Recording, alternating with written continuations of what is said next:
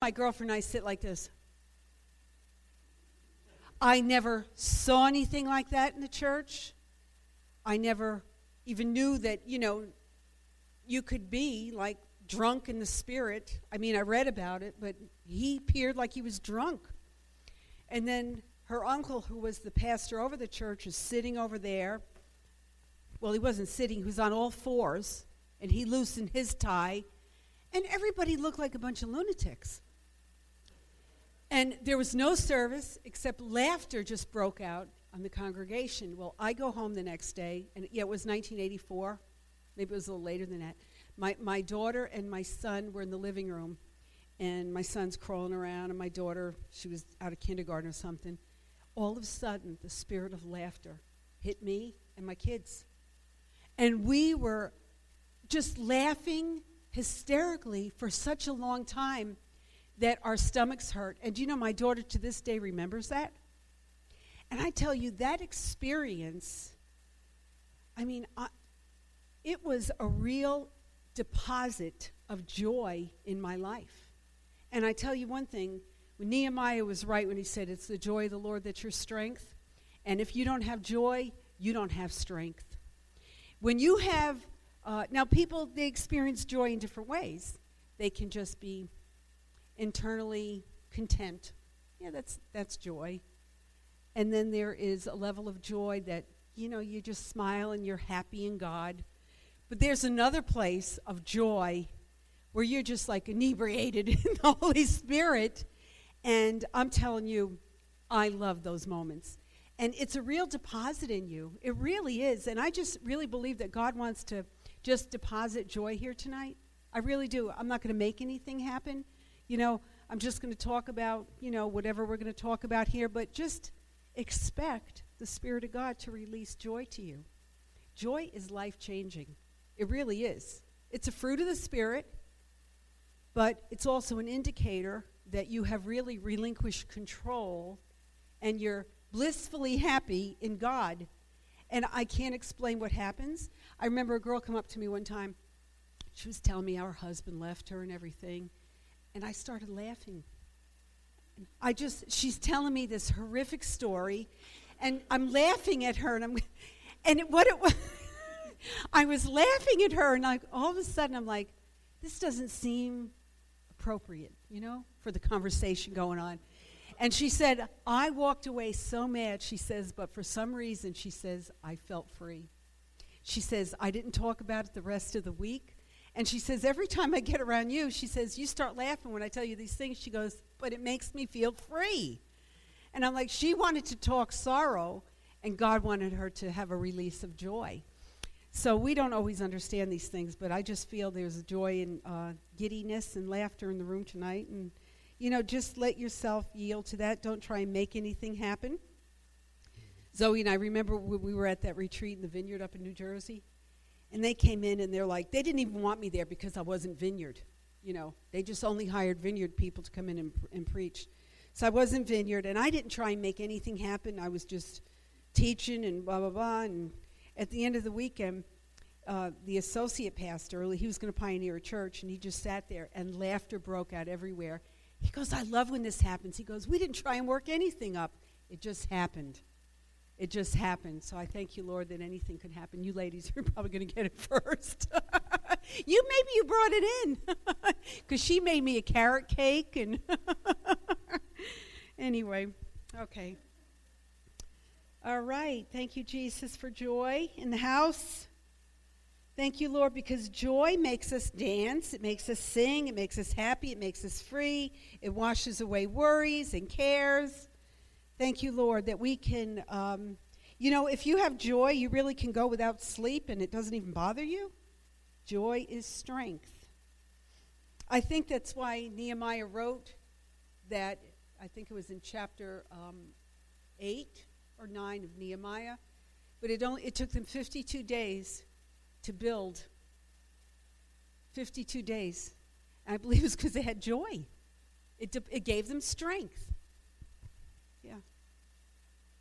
Okay, 411. And he gave himself some to be apostles, some prophets, some evangelists, and some pastors and teachers for the equipping of the saints, for the work of the ministry, for the edifying of the body of Christ, till we all come to a unity of the faith and of the knowledge of the Son of God, to be a perfect man, to the measure of the stature of the fullness of Christ, that we should no longer be children, tossed to and fro and carried about with every wind of doctrine by the trickery of men and the cunning craftiness of deceitful plotting, but speaking the truth in love may grow up in all things unto him who is the head, Christ from whom the whole body, joined and knitted together by what every joint supplies, according to the effective working by which every part does its share, causes growth of the body for the edifying of itself in love. So, really, this speaks here that the prophetic culture developed in the house of God is uh, key and it is so foundational to build a stable, generational, powerful, productive, and fruitful work. You need prophetic culture in the house of God. And it's a shame because I go to, you know, some churches and they're really resistant. They don't understand why we're after the prophetic and why we're after hearing the heart of God and why we do prophetic ministry and teams and why we want prophetic um, culture in the kingdom of God. It is so essential, it's so foundational that in these days, God's house must be that place where people can come to hear the word of the Lord because it's going to be the only place of refuge in the days ahead.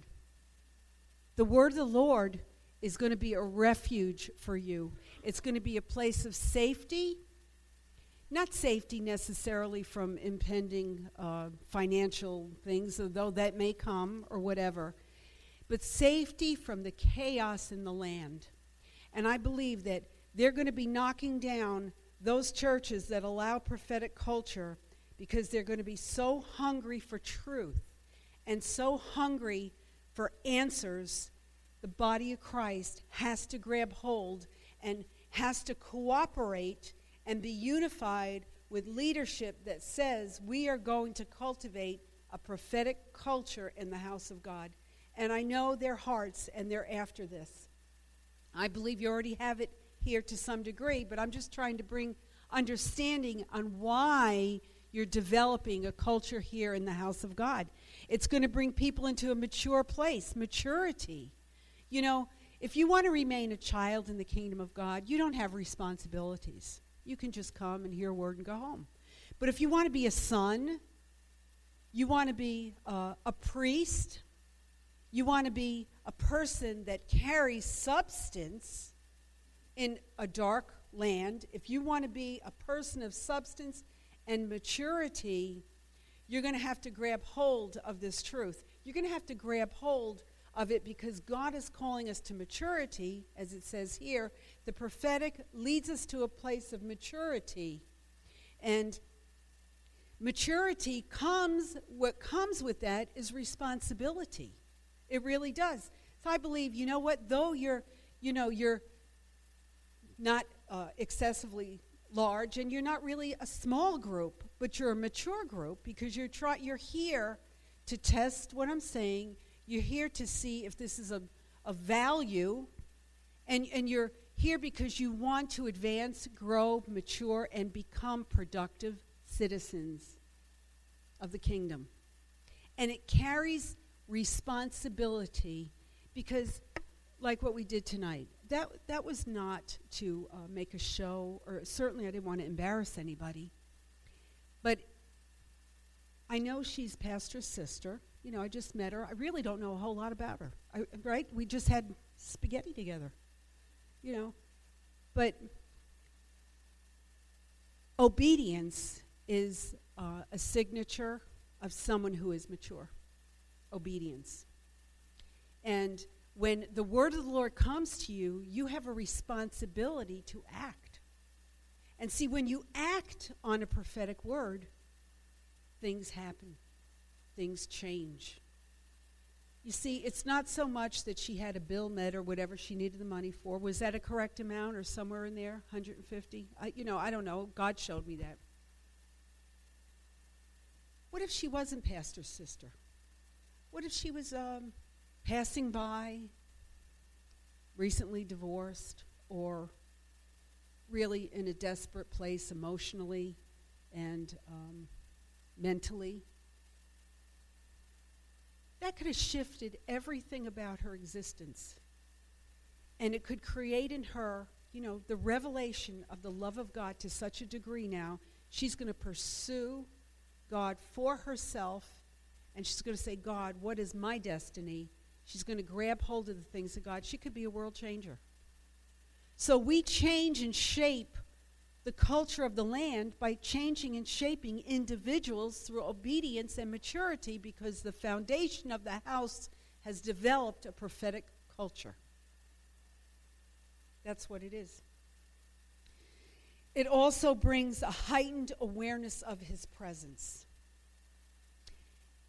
When you have when you create a prophetic culture, people don't come now because they're going to get a hold of the word of God. In that prophetic culture, in that prophetic house, you have a people that they're inclining their ear unto the Lord and they're learning about responding to him so the atmosphere is already charged with expectation because the prophetic people are people of expectancy. They're expecting to hear, they're learning about discernment, they're growing in their capacity to receive the kingdom in their personhood.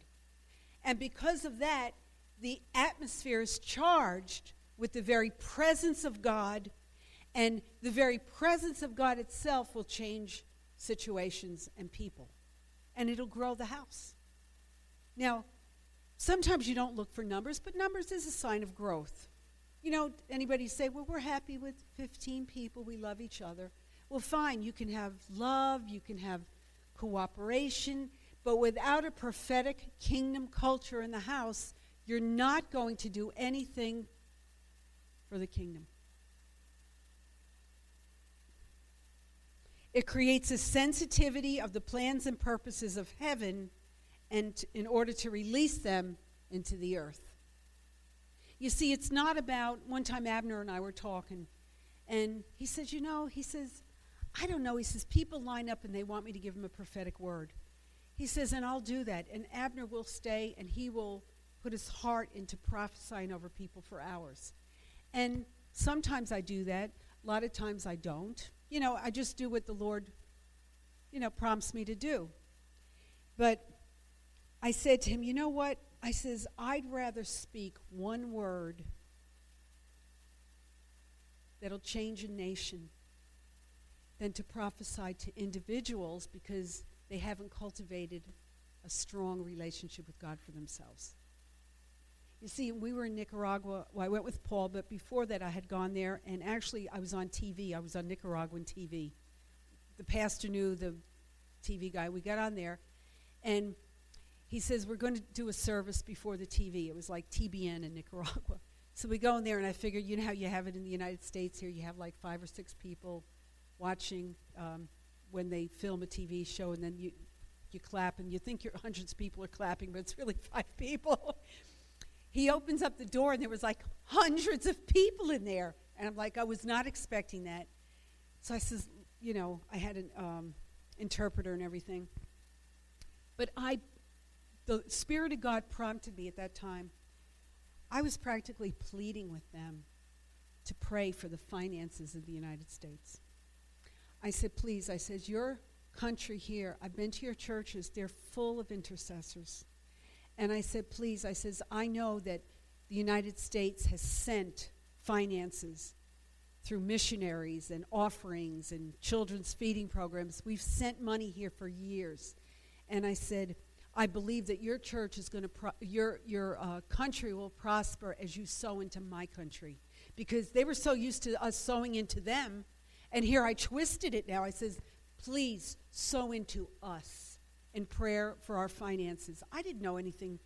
Well, it was right around the time, maybe 2008, with the financial thing going down, but you know, well, whatever. The financial situation, it may seem a little bit better. But anyway, what I did in that room by obeying God, prompting me to say, Would you? I felt prompted of them to to ask them to intercede for our country.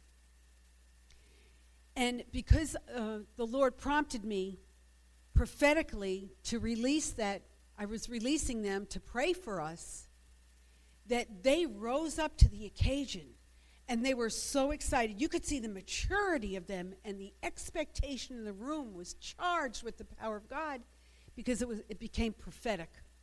The whole atmosphere became prophetic because I, I just heard that and, and they were like drawn in now. What we're doing is we're pulling out maturity in them. Wow, we can do something for someone else. And you see, that's what the gift will do in you. You have, you have a, a gift deposited. And, and now, under a spirit of generosity, you're going to release that. You're releasing the very heart of God, and it will create such a culture of change. People are looking for change. That's what they're looking for. People don't ever want to stay the same. Like you said, sister, that um, they came in through the north gate and they had to leave it through another gate. We don't want to ever stay the same. So, a prophetic culture, it, it will always challenge us because God is always speaking. And now, more than ever, we, we absolutely, it's become imperative that we know the voice of God. It's not an option anymore. It's imperative that we know the voice of the Lord. So it makes us sensitive to God's purposes. You know, I'm going to get into this a little bit later on. But um, I, I, am I belong to um, a group of women. Um, I think there's some men. It's in the state of North Carolina that um, it's the Strategic Carolina Strategic Prayer Alliance, and I'm the overseer for the Triad area. And what, what I basically do is, you know, it's through Barbara Wentroble and Dutch Sheets, and they have this whole you know, amazing network of intercessors that will listen to heaven and release strategies. And I don't know, Zoe, were you with me? Well, one of the strategies was this one month, every intercessor on there was going to step foot into abortion centers. Not to curse them, not to protest them, we went on the place, and we just, by stepping our foot on that place, we were stepping and we were decreeing things. And we went to several in Greensboro that day, right? Three. Well, the next day, one was closed down. Now I think there's only one open. We actually went and drove to one, and it had previously closed, like that week, and the, the prayer alliance didn't even know it. So anyway, I sent back the report. But when you get, you're gathering now a group of people that are listening, and we're going to corporately go to prayer centers. And then something happened. Why? Because the word of the Lord, the strategy of heaven was released through listening ears. Powerful stuff. And we have that in our hands. You see, I, I just really believe that this church needs to, you'll get some strategy going. It'd be powerful. You know, I told Paul, I says, get a map out, mark the territory, mark the region, and then go. I know you said someone in here had done that. They had set up stakes in the ground. These are very powerful acts. Matthew 10:41 He who receives a prophet receives a prophet's reward. And what is the prophet's reward? It's the ability to see and hear. You see, and I don't always understand. You know, I wasn't comfortable in the term prophet up until a few years ago. I was pastor. But then there came a, ch- a time where I knew I was called as a prophet many years ago, but I never called myself that, and I never um, felt really comfortable in my skin. I felt like it was a hat that didn't quite fit me, you know. And then I kind of got comfortable in it, and I felt okay when people would say, You're a prophet. But you know what? It didn't matter what they said about me because it doesn't really matter. We all are who we are, you know, but I know when I go into a place that God opens up something and people begin to see and hear. And, and, it's because you receive this gift. You receive it through, you know, uh, God called me. I didn't call myself. And you, you know that about yourselves. You didn't choose what. I probably would have chose something much more glamorous than somebody who gets rejected a lot. but anyway, he who receives a prophet receives a prophet's reward. So when you receive the prophetic in the house of God, when you receive that in your culture and say, We're ready, you know, we want this culture in the house, we're going to cultivate it, we're going to steward it, we're, we're going to mature in it, man, your eye gates and your ear gates are just going to stay open because it's not only receiving the prophet, it's receiving Jesus as the prophet, but you're receiving that gift and all it encompasses. Second Chronicles 20:20. 20, Put your trust in his prophets and you will succeed. If you trust in the prophetic, you're going to have success. It's not earthly success, it's that you're going to have God's kind of success. And what's God's kind of success? It's being humble people that are empowered. That's success in the kingdom. Humble people that are empowered. That's really success. It's through the word of the Lord that we define who we are and where we are going as a people. And this is key because I believe this is where this house is right now in this season of the church life. That God's going to give you strategy and direction. Along with that comes correction and motivation. When you have strategy and direction, you're suddenly motivated. But without developing strategy, you're kind of like wandering around like, uh, what's the next plan? You know, what, what is the next plan? What do we do from this point? How do we grow? How do we reach, you know, the drug addict? How do we reach the unwed mothers? How do we reach the teenagers? How do we reach the gangs? How do we reach the up and outer? You know what? I think sometimes the church needs to shift from thinking about everybody's the down and outer we go after the, the poor in society. Well, I think we need to go after the rich. We, you know, they're just as lost. Don't limit your mindset to a down and outer, the up and outer. I know some of them. And then we spoke about value the other day. Okay? Any questions so far?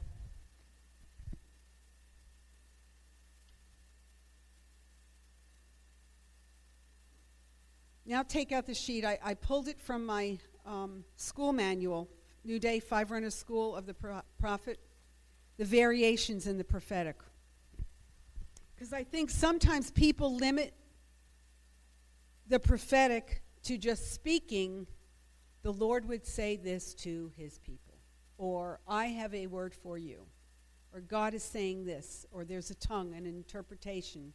Or, you sit down and somebody says, I have a word for you and we limit the prophetic to that when that's just a tiny portion of the prophetic. It really is. Prophesying is a very tiny portion of the prophetic. Delivering a word, what do you, you getting the laughter? They're going to say no. Something. I'm going to tell you a funny story. We had uh, any of you ever hear see Georgian Banov? He's the apostle of joy. You've seen him? He plays the fiddle. He's just a guy of love. He'll play the fiddle over somebody in a wheelchair till they get healed. He's just sweet man. Anyway, um, he came to our church, and we had these really zealous couple. They were in their early 60s. They loved to dance, but they did kind of like ballroom dancing. but they were real sweet. They had a heart of worship. And they would just, you know, they were always holding hands, they were dancing and twirling and everything. Well, he tried so hard to be so free that I think one night it was like really funny. He came, Georgian was ministering that night, and he had known Georgian from going to Israel with him. And he loved him. They were dancing down the streets or something. Anyway, he comes in with a shopping bag at church. So I'm like, what is he having this shopping bag? And I, two minutes later, I saw what he had in the shopping bag. He had on, what is that, snorkeling stuff? He had on the snorkel thing. He had on, what else? The, the, the, the glass, the snorkel, and the flippers on his feet. Because he wanted to swim in the deep. He wanted to, he wanted to worship in the river. and he, he was dancing across the front. And honestly, that's why I'm thinking laughter. I went into such a laughter. It wasn't Holy Spirit joy laughter. It was just like this was the silliest thing I'd ever seen. But I couldn't stop laughing. I was laughing from my gut. So there, there was a discernible difference there. It wasn't spirit laughter. But what people do sometimes in charismatic. That had been the most extreme thing I'd ever seen in church. He come out and he's this little skinny 65 year old person with the dancing and he, he, I guess in his mind he was provoking everybody to worship. Come into the deep places with God. Come into the river or the ocean. I don't know. I don't know why I said that, but anyway. I guess it's because I was wondering if you were laughing because of something that happened or if it was real. Real. All right. Let's look at the variations in the prophetic.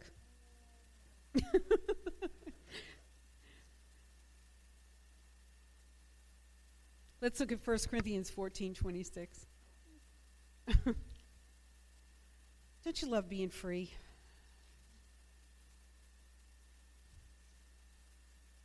I remember I'd sit next to my son in church when he was about 10. Man, if those kids wiggled, I'd pinch them. And now it's like, hey, let them dance, let them run around. Who cares? They're just being kids. How is it, brethren, whenever you come together? Each of you has a psalm, has a teaching, has a tongue, has a revelation, has an interpretation. Let all things be done for edification. And really, that speaks to that when we gather, we're each bringing a deposit of the Spirit of God, a variation of the Spirit. When we come together, we gather together, we each bring something to the table. And that's also uh, a different thought pattern from what we're used to in church. We're coming to receive and if you come in with the mindset, I'm give, I, I came here to bring something, you're going to get in position as a soldier. You're here to, what are you going to bring? What are you bringing into the house of God? You're bringing worship, you're bringing intercession, you're bringing the ability to, to stand and watch. Are you bringing, um, you know, finances needed? Are you bringing your gift of giving? Are you bringing your gift of tongues? What are you bringing? A song? a hymn, a scripture, a teaching? What are you bringing? And that'll challenge us. So there's so many variations of the prophetic ministry. Like I said, it is not just about you didn't come here this week to just, you know, get free enough to give somebody a word, but we are going to do that. Tomorrow night and Saturday, it's going to be intensive activations. Um, so I want to talk about the variations. The following variations are not necessarily to large groups or platforms within the church, but to be scattered throughout the earth. The workplace, the home, the extended family unit, your neighborhood, or the streets can be your sphere of authority. We are the salt of the earth. Now, this will help you, challenge you to think individually about what you're bringing to the kingdom individually. What are you bringing? Because I think once you define what you have and what you possess, then you realize, like, she brought me a carrot cake tonight. That was really a picture, you know. She brought, she was coming, to, she gave me a gift. She brought it to the house of God and she gave it to me. Now, of course, we're not going to come in with cakes every week and hand them out, but it's a picture of what can you bring. All the gifts they, they come from a spirit of generosity. They really do. What can I bring? Not necessarily always what do I bring into church on Sunday morning? What am I bringing to the kingdom? What do I have to offer humanity? That's really who we are. What do we have to offer humanity? From the Spirit of God. There's dreamers and visionaries. This realm of the prophetic is often called the seer realm. I'm doing a school of the seers at my church in August. And um, it's actually going to be the first one. It's going to be geared toward those, towards those people that are seers. They, they see. You're a seer. You see, you dream, You're very perceptive. You're a discerner. You have night dreams. You have visions during the daytime. You're um, very sensitive. You, you feel other people's feelings. You can cry with people. You can cry the heart of the Lord. You can uh, feel the anger of God. You're very perceptual. These are the seers. Um, people who walk in this realm are called to alert and awaken people and bring the reality of the spirit realm to earth. You bring the reality of the realm of the Holy Spirit to earth. So you are positioned on the earth as a receptor of revelation. That's who you are. You receive revelation, you receive um, perceptions of angels. You watch and you see. You, you are very sensitive um, people. You've always been sensitive people, not just when you came into the kingdom. You're sensitive when you're a little child, and though you may not know that you're called to be a seer, you could be one that, you know, um, just. I was a, when I was a little girl, and my dad left, and he would come around, and when he would come around, this darkness would come in the room with him. And I didn't know that I was perceiving that. I just thought, I don't feel good. I don't like this. And I took it on myself and I became depressed. I didn't understand that I was carrying, I was receiving the realm. I was receiving his, his pain. you know, this is the Holy Ghost when you're talking about depression. You got two other people over here cracking up. That's okay. uh, it's okay. Now, who in the scripture is a seer? Zechariah, Daniel, and Ezekiel. They're biblical examples of seers. Ezekiel, Daniel had dreams. Ezekiel, I mean, all he did was sit by a river, soaked in the presence of God, and he says the heavens were opened. And from that, we see what? 40 chapters of wild and crazy visions. Ezekiel was a seer.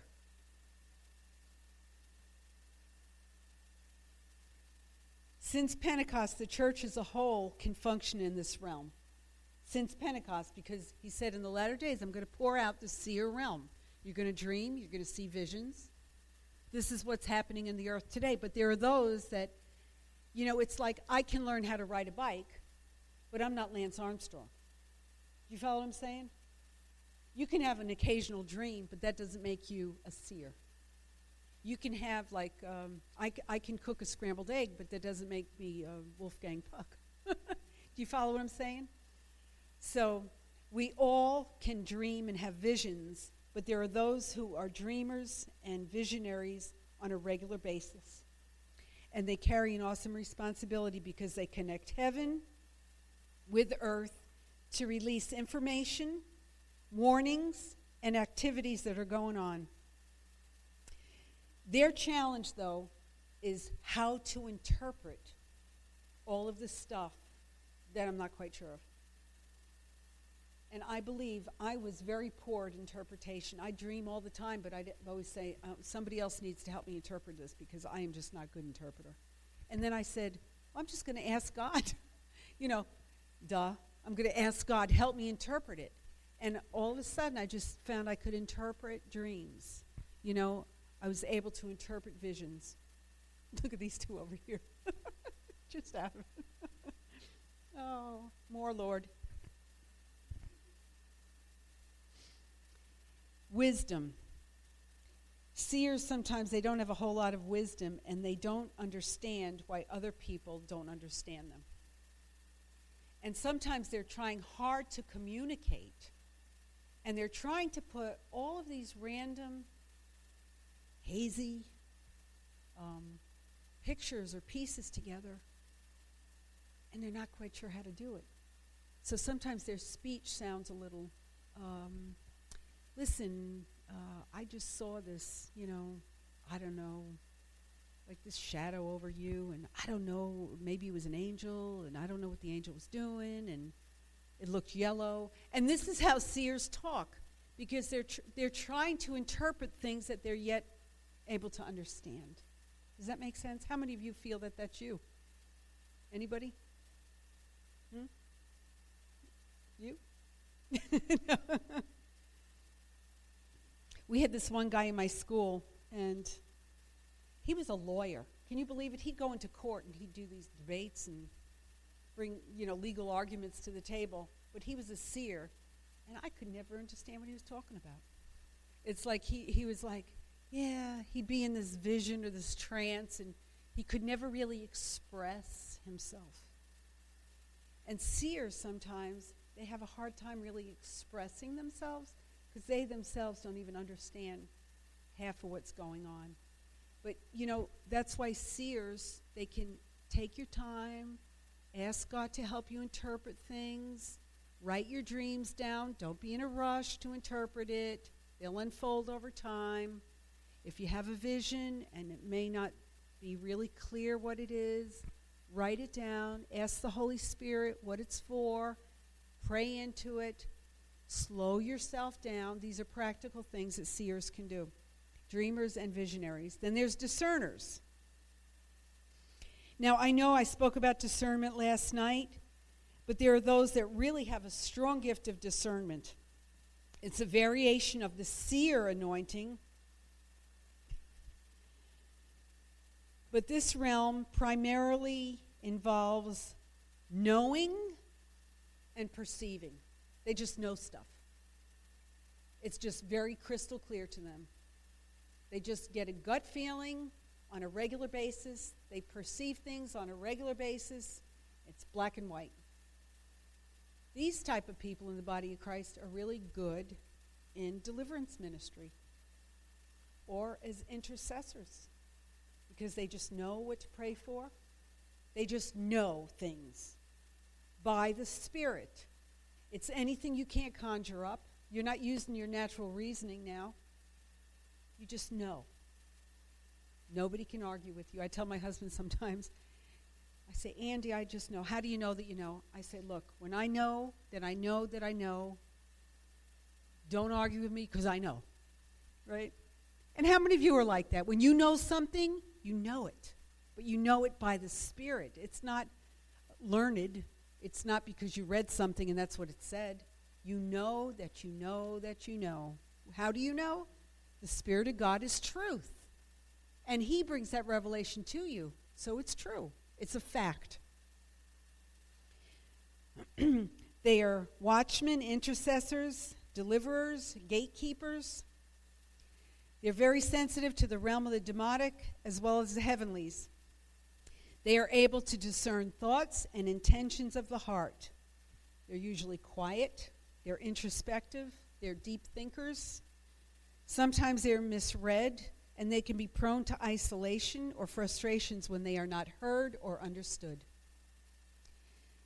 Biblical examples are Issachar and prophets who expressed and understood the heart of God, such as Jeremiah, Isaiah, and Habakkuk. And what they need to avoid is self righteousness, because they know that they know that they know. Frustration, because others don't respond. They know something, or they, they're, they're watchmen, but they don't see anything being changed, so they get real frustrated. Or self pity. And self pity is um, Elijah. I mean, he, he was, what, full of self pity. I'm the only one. I'm the only one. Nobody else but me. How many watchmen or intercessors? How come there's only two of us that show up at the prayer meetings? You know, self pity, self righteousness. It's me. Everything's on me. Really, the root of that is pride. Prophetic intercessors. The intercessor is a combination of the above in that it sees and discerns, but it has a grace, an unusual, a great grace upon their life to spend a great deal of time in prayer, and they are passionate about it. They're passionate about intercession. They love prayer meetings. I love prayer meetings. I, I enjoy myself in a prayer meeting more than any place else on the earth, more than preaching. I, I love prayer. I mean, I, I pray when I'm walking, I pray in the car, I have tongues. It's not that I, I'm able to go four hours into a closet every day, but I love, I said, you can take everything away from me, but don't take prayer. You know, that, that's how I feel about it. That's how God first used me, is I, I, I pray sometimes. When my baby, when Andrew was like two weeks old, I'd be in a rocking chair and I'd just rock. And you know, a lot of times you say, Well, I'm busy with the kids. That's the best time to pray because you're bound in the house. you know, and there was a great grace for extended hours, you know, on end. And I just, I loved it. I didn't boast in it, I really enjoyed it. Well, other people, like my husband, he's not an intercessor. Now, he loves to pray, but he doesn't understand. He's like, Are you done yet? We got to go. I say, Andy, let's pray together. Okay. And he'll pray like maybe two or three sentences and and then he'll go, okay, let's go. You know, I said, listen, we got to intercede for your mom, okay? Holy Spirit, touch my mother. Blah, blah, pray a little bit in tongues. Okay, let's go. Let's go to um, Kohl's now.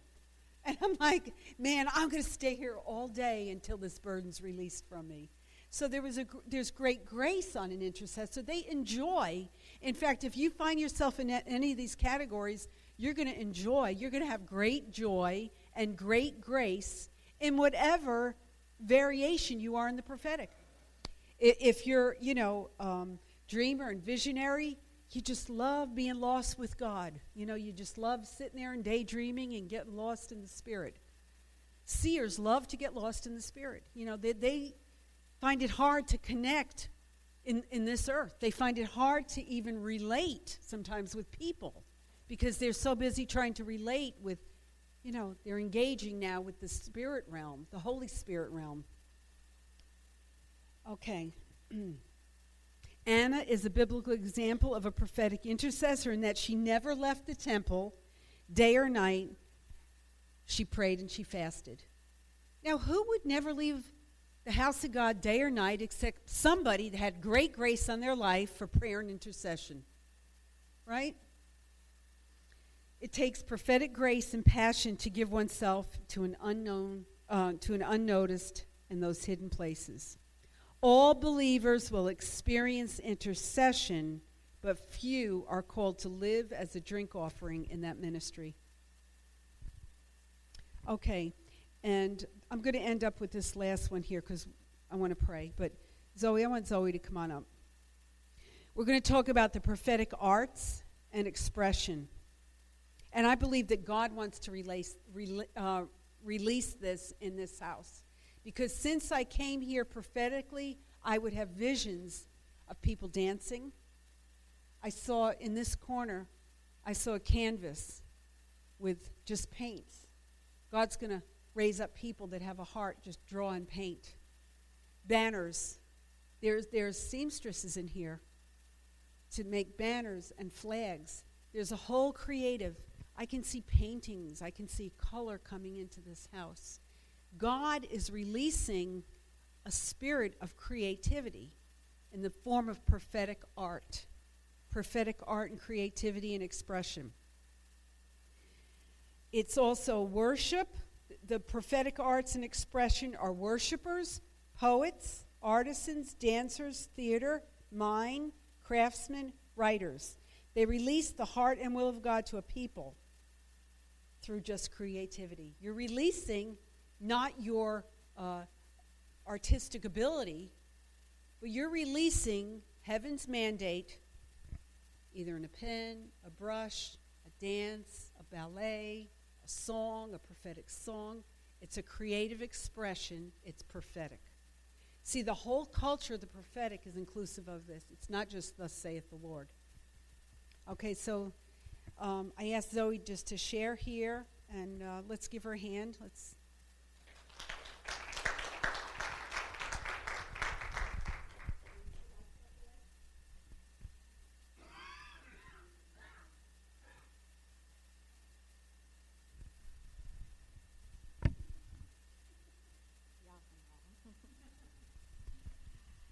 Been asking the Lord all day to give me something, and it's kind of like I'm just coming up here unprepared, but He likes to rip me up like that. Yeah. Um, But I like what Ruth says when she says that as seers, we bring reality from the supernatural down here on earth. um, I'll just give you a little bit of my testimony. I, um, at the age of 14, I started cutting. Um, I had an eating disorder. I was anorexic, bulimic. I was a cutter. Um, I went through several rapes, had an abortion. Um, I think that's pretty much most of it. Um, in my family, we didn't have a way to communicate, so self destruction and self hatred is how that was my outlet. Um, and probably after like three years of trying to seek out what was wrong with me after going to different counselors, different inner healing groups, and things like that, I went into this one certain place and I had filled out like a 15 page application, and the guy just kind of went through it in five seconds and looked at me and said, Your problem is, is you're a seer. You take in everything, you don't know how to deal with it, and that's why you self destruct. And that was his answer, but I didn't have anything after that to kind of give me you know, what do I do with this gift? So it was a blessing when I came across Ruth because when she goes through the seer and she goes through um, the different areas of being sensitive to our environment, I'm very sensitive and I take on things and I get frustrated and my insides feel like they're going to explode and I don't have an outlet. And all of a sudden, it was like the Lord was telling me one day just to sit down and write. And so one day I just sat down and I started writing, and the things when I would write were actually different areas of my life that he would end up healing, but then he would also have people read them, take them and read them on TV, and through the Holy Spirit in me writing would have people saved internationally. So it was just amazing. Um, so I don't really know how far I should get into this. Um, but the Lord's kind of, I had gotten into um, a period where I was really busy and I was having to work and stuff like that. And so my writing kind of ceased for a little bit, but then all of a sudden I could feel that start to stir in my spirit again. And over the last two months, I've been placed into um, a residential home with women that have been in abusive relationships, who have been addicted to drugs, who have come out of prison, and that kind of thing. And I went to school f- to um, do counseling, but my specialization was in eating disorders. So to throw all these different areas on me, it's like, God, I don't know what to do. I have this one focus, and this is what I know what to do. And I didn't understand what he was doing like two weeks ago, but all of a sudden he just would have me sit down in the evening and I would go through Pinterest and I would start pulling up these little pictures and it was kind of like I just asked God, I was like, God, if you're giving me this variety of people to deal with, you're going to have to give me their heart or your heart to see them because I don't know in my flesh how to help them, but I know through the Holy Spirit that you can help them. Um, so I had started writing, and we pulled a couple of them just to kind of see, because the Holy Spirit works in various ways. And um, I wrote something. Down right here. The ones I'd chosen were just kind of different areas of the Holy Spirit reaching to somebody. Some of them may be my spirit towards God. Another one may be towards, um, I have a trip that's coming up in February to go to India. And I'm not a missions person. I'm a girl who likes electricity and likes my comfort. And so for him to start giving me a heart for like these little orphans um, in a in an area that's so desolate that I I don't even know what to expect. But he, the, through the pictures, it's like through their eyes and through I don't know. It was just it just started like weighing on my heart, and so then the Holy Spirit would just start giving me words to where if somebody else read them, um, I guess it would touch them in some way. This website that we have. There's only me and this other lady that's writing on it, and just last week it's reached over almost a thousand people worldwide and that's just been started in maybe a month and a half. So, um, so um, I'll just I'll read these out to you. This um, one of the places that we will be going is um, dealing with sex trafficking, which is something that's really on my heart. And um, do you want to show the picture first? So I came across this picture.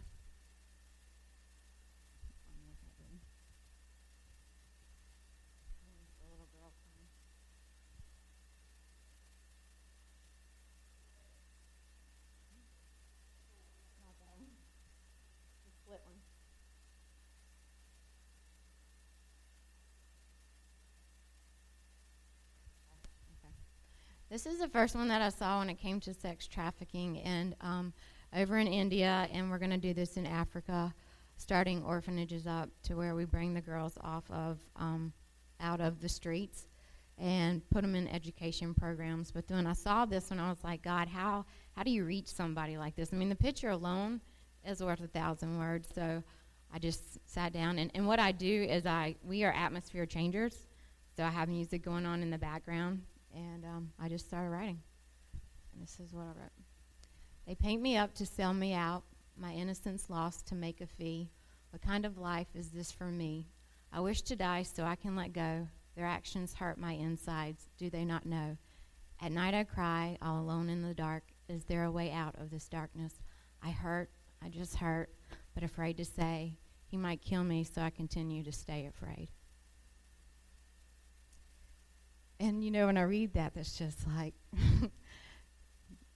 it just breaks my heart. So that's just, I mean, this is the people in the church that we need to deal with. I mean, we can come in and we can be in a great environment in the presence of the Lord, but He equips us to go out to deal with cases like this. I mean, these are His broken children.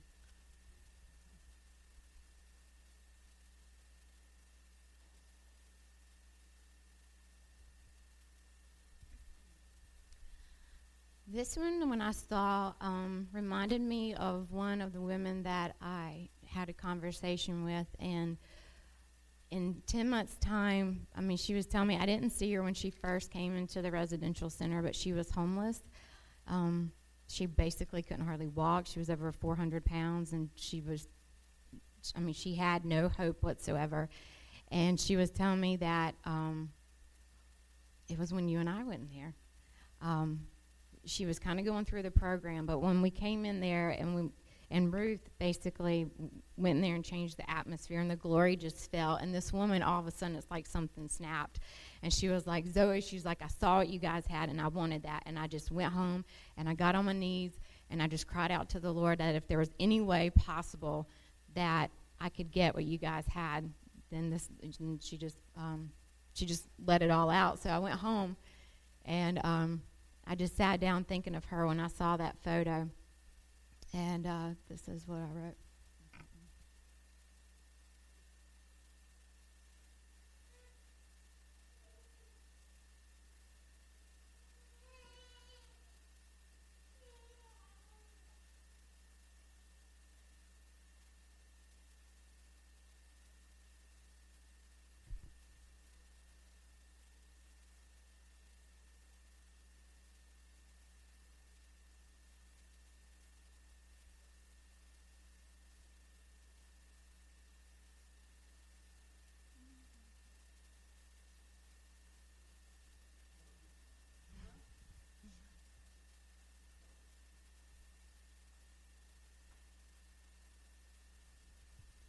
He'll change that one.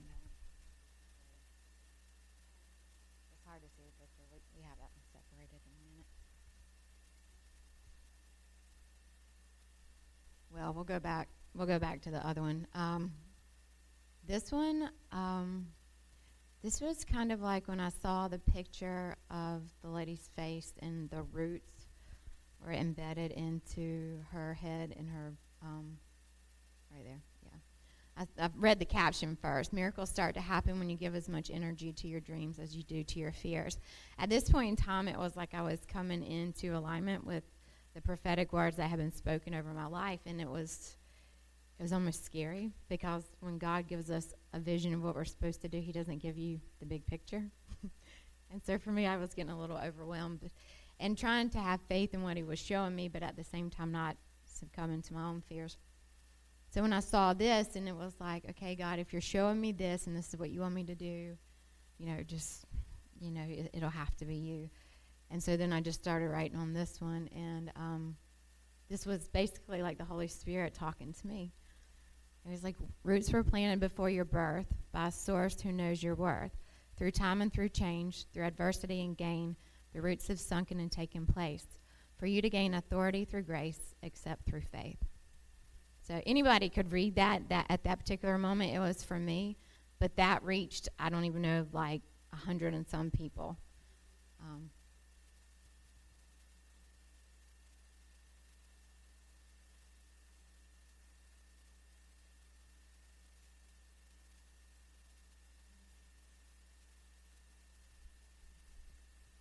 um, in this particular moment, I think I was praying, God, because what I'll do is I'll go through and I'll ask God, um, you know, give me, give me one word to write on tonight. And his thing was purpose. And so when I saw this picture, it was just so innocent and sweet. Um, so the caption says, Our prime purpose in this life is to help others. And if you can't help them, to, then at least don't hurt them. And that's kind of one of the things that we're trying to implement in the women that we deal with. Um, so this is what I wrote to that one. Um, the Holy Spirit said, We seek diligently to know our call. Without meaning, we feel we have no purpose. But there's an innate unction that pulls us toward what we are destined to be. Be still, get quiet, unclutter the mind for a moment, turn into a, turn into a whisper that will unravel the truth of what you are to be.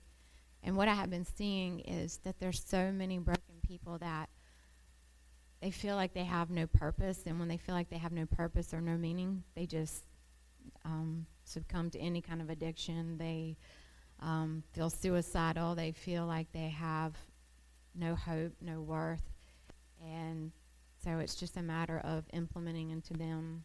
You know, just get quiet, just be still, and listen to that whisper because there will be something with the Holy Spirit that will plant that seed and will show them what they are destined to be.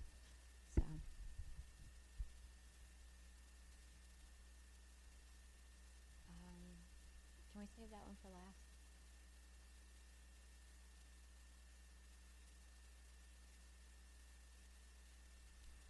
This is the one when um, the Lord was speaking to me about going to India.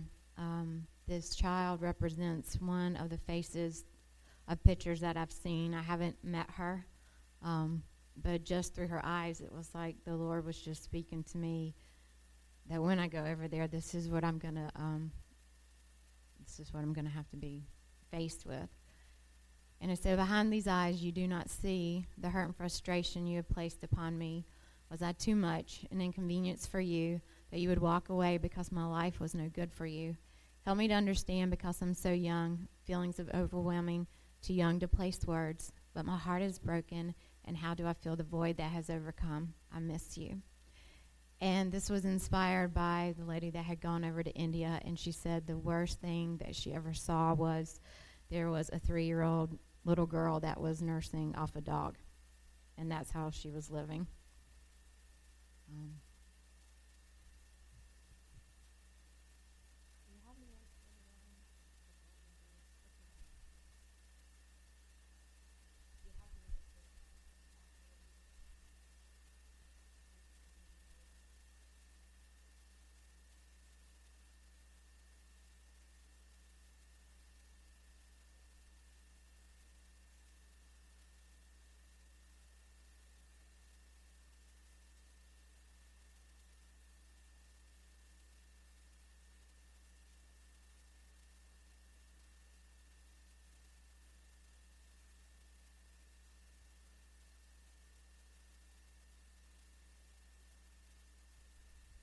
so this was based off that woman's life who basically totally surrendered that night, and I just, um, the Holy Spirit just poured out this prayer. I come before you, desperate for release. I've exhausted every resource. There's uh, one shot left. I look up. Can you help me? I've heard you are enough. Saturate my being, penetrate my soul. Give me a reason to hang on. Make your presence known. One last chance for happiness. And since that night, that woman has um, She's getting ready to graduate. She has a job. She's got a place to stay. She's got a new car. It's totally amazing in a matter of eight months. But I, that was um, kind of what I wrote after her. But this is one of the things that the Holy Spirit just leads, and this is what goes out a- across internationally. Where when people read it, they just I get emails of where they just fall down on their knees and they're being saved for something as simple as this. So it may not be that we always give a prophetic word to somebody directly. We can write it out and just with our words, I mean, it's ripple effects throughout the atmosphere, and it changes. And we'll go to the very last one. Um, this one I wrote the other night. Um, I just really felt like the Lord was calling a lot of people into a season of rest, not only myself, but um, just when I saw the picture, it was just like like God was just drawing, like He's just drawing us closer and closer. And so I just, this is what I wrote to this one. In your vast still presence I sit, awed by your beauty, enamored by all your creations. Your majestic artwork I view when I gaze above the horizon. I await your visitation again, or I await your visitation tonight, a promised invitation by you, my reservation confirmed.